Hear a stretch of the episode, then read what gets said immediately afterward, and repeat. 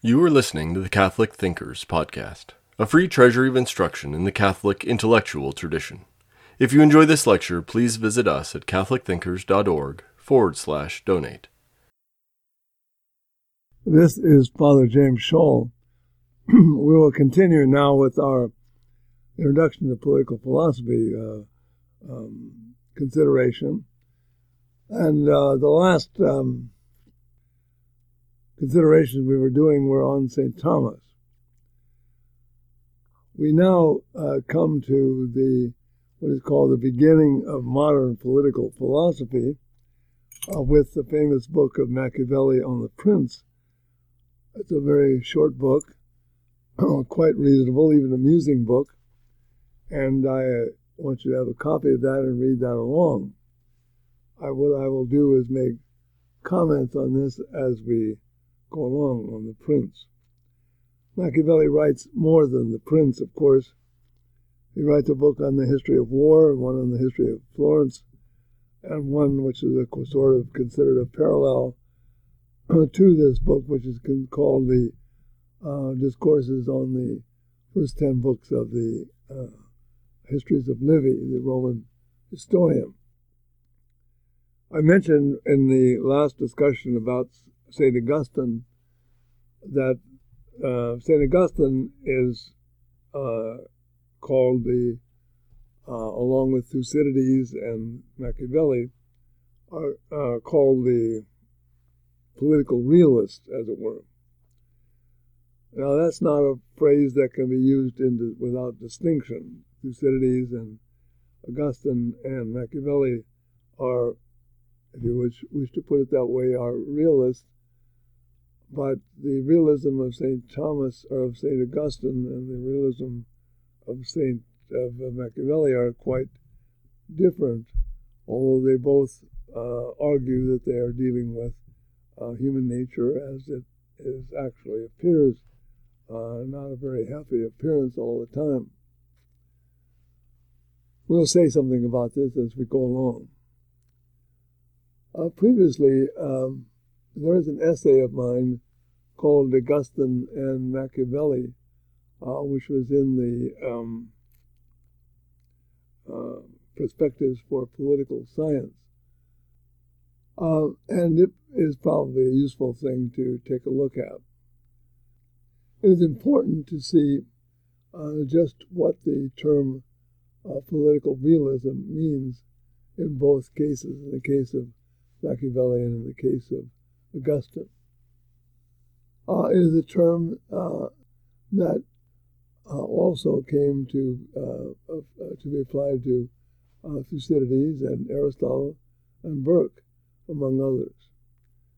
but there are root principles in each of case that make a considerable difference in the understanding of just what one or the other one is talking about.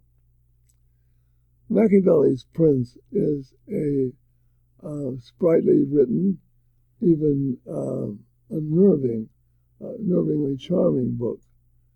Many uh, are quite taken by it, and not wholly uh, unlike the siren song from the Odyssey. In general, there is nothing in Machiavelli, in Machiavelli's book and the Prince, in terms of describing what goes on in human nature and in politics that is uh, not found in Plato or Aristotle or Cicero or Augustine or Aquinas. None of these writers, in reading Machiavelli, if they could, uh, would be surprised at anything that he said. Indeed, Thrasymachus and Callicles in Plato's dialogues, Plato's in the Republic and in the dialogue the Gorgias of Plato, say exactly the same thing, albeit with different examples, uh, as Machiavelli does. Though even here, Machiavelli, as he says, has uh, uh, also read the classical writers and uh, specifically refers to them in one way or another. Much of Machiavelli's advice uh, on how to stay in power is found in the discussions on tyranny uh, in the politics of Aristotle. Machiavelli does claim to be uh, presenting new modes and new orders, indeed, to be presenting a new order altogether.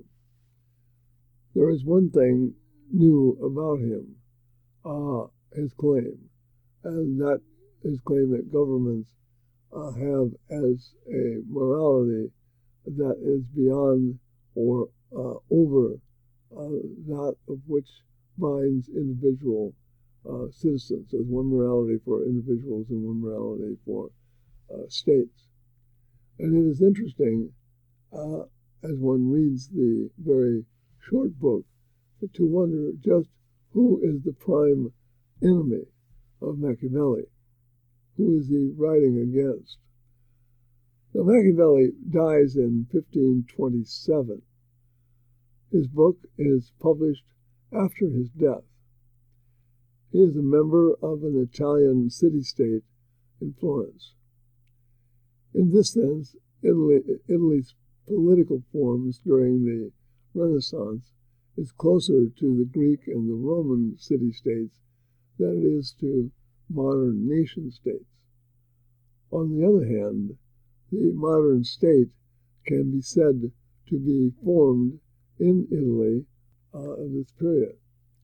The very term lo Stato uh, is not quite the same as the Greek term politeia or the Roman term republic or civitas.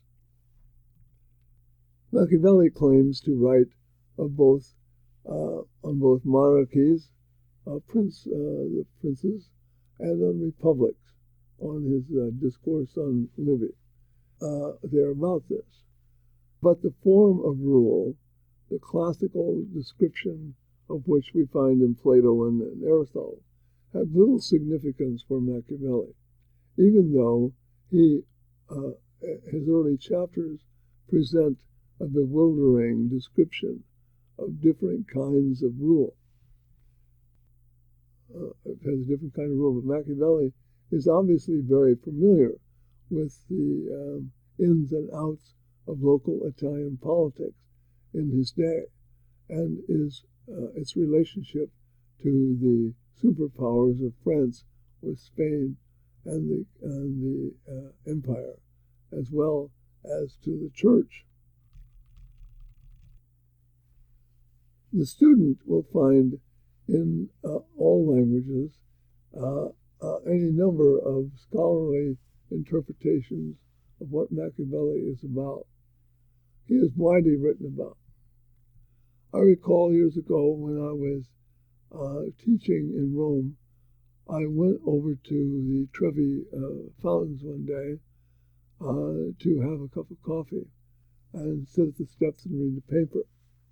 I read in the uh, pagina uh, or editorial page of the Corriere della Sera, on which there was a column in, of an Italian professor who had taught uh, one year at an American college at Amherst, I think.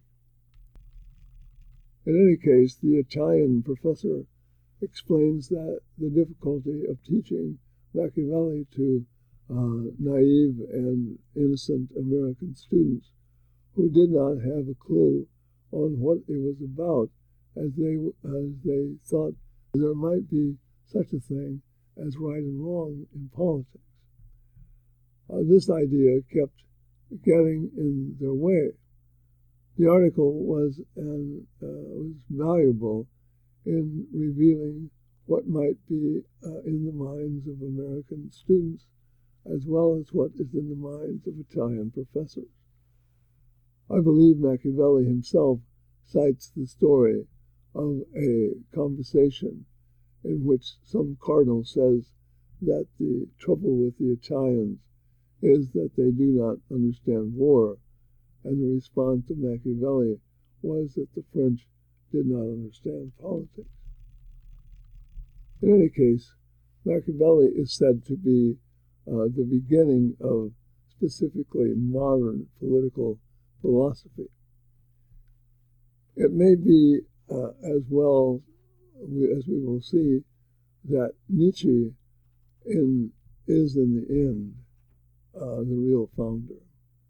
Nietzsche was the admirer of Machiavelli and only criticizes the philosophies after Machiavelli, uh, namely Hobbes, Locke, Rousseau, Kant, and Hegel, and Marx, for not seeing that uh, they had to reject philosophy as such in order to be consistent. There are 26 chapters in The Prince. The book contains many startling and charming passages, many uh, horrendous ones. It is an easy read in one sense.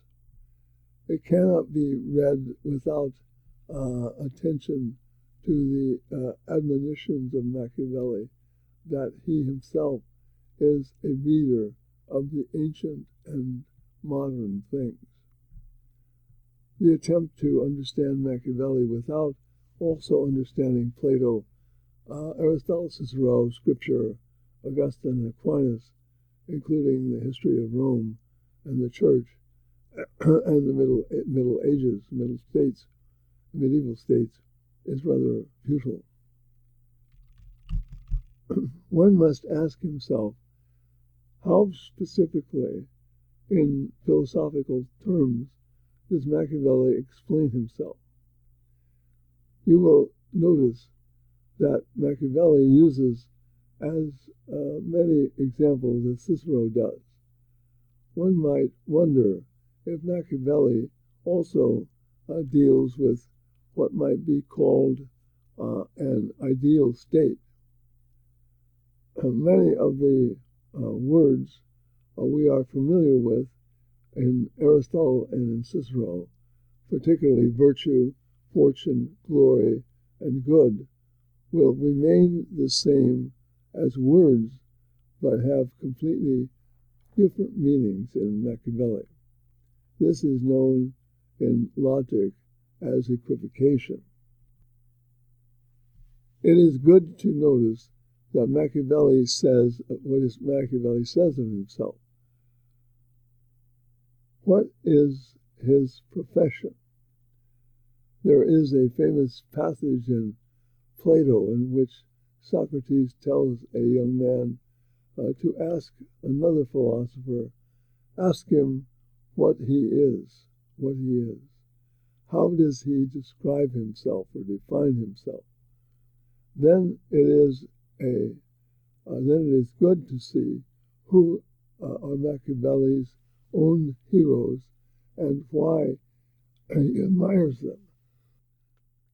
There is one school of thought that thinks that this is a book about um, the unification of Italy in this sense, it probably looks uh, at Rome, uh, it looks back on at Rome, uh, or back on Rome and forward uh, uh, to a united Italy. But this approach, I think, misses what Machiavelli is about. The first half of the book catches something of this flavor and charm. the book uh, of Leo Strauss called Thoughts on Machiavelli is very good, but long and itself a major philosophical work. He says simply that Machiavelli is, quote, a teacher of evil, unquote. Much of the recent scholarship on Machiavelli uh, is to give uh, reasons why this is or is not a valid position. I would hold it is a valid position. Another view anticipated in Nietzsche and his 20th century followers is that no ground exists to distinguish good and evil. This means, with uh, when sorted out, that only civil law exists, a common position, uh, and even in democracies only common law, and therefore no law to judge the law. Whatever the prince says is the law.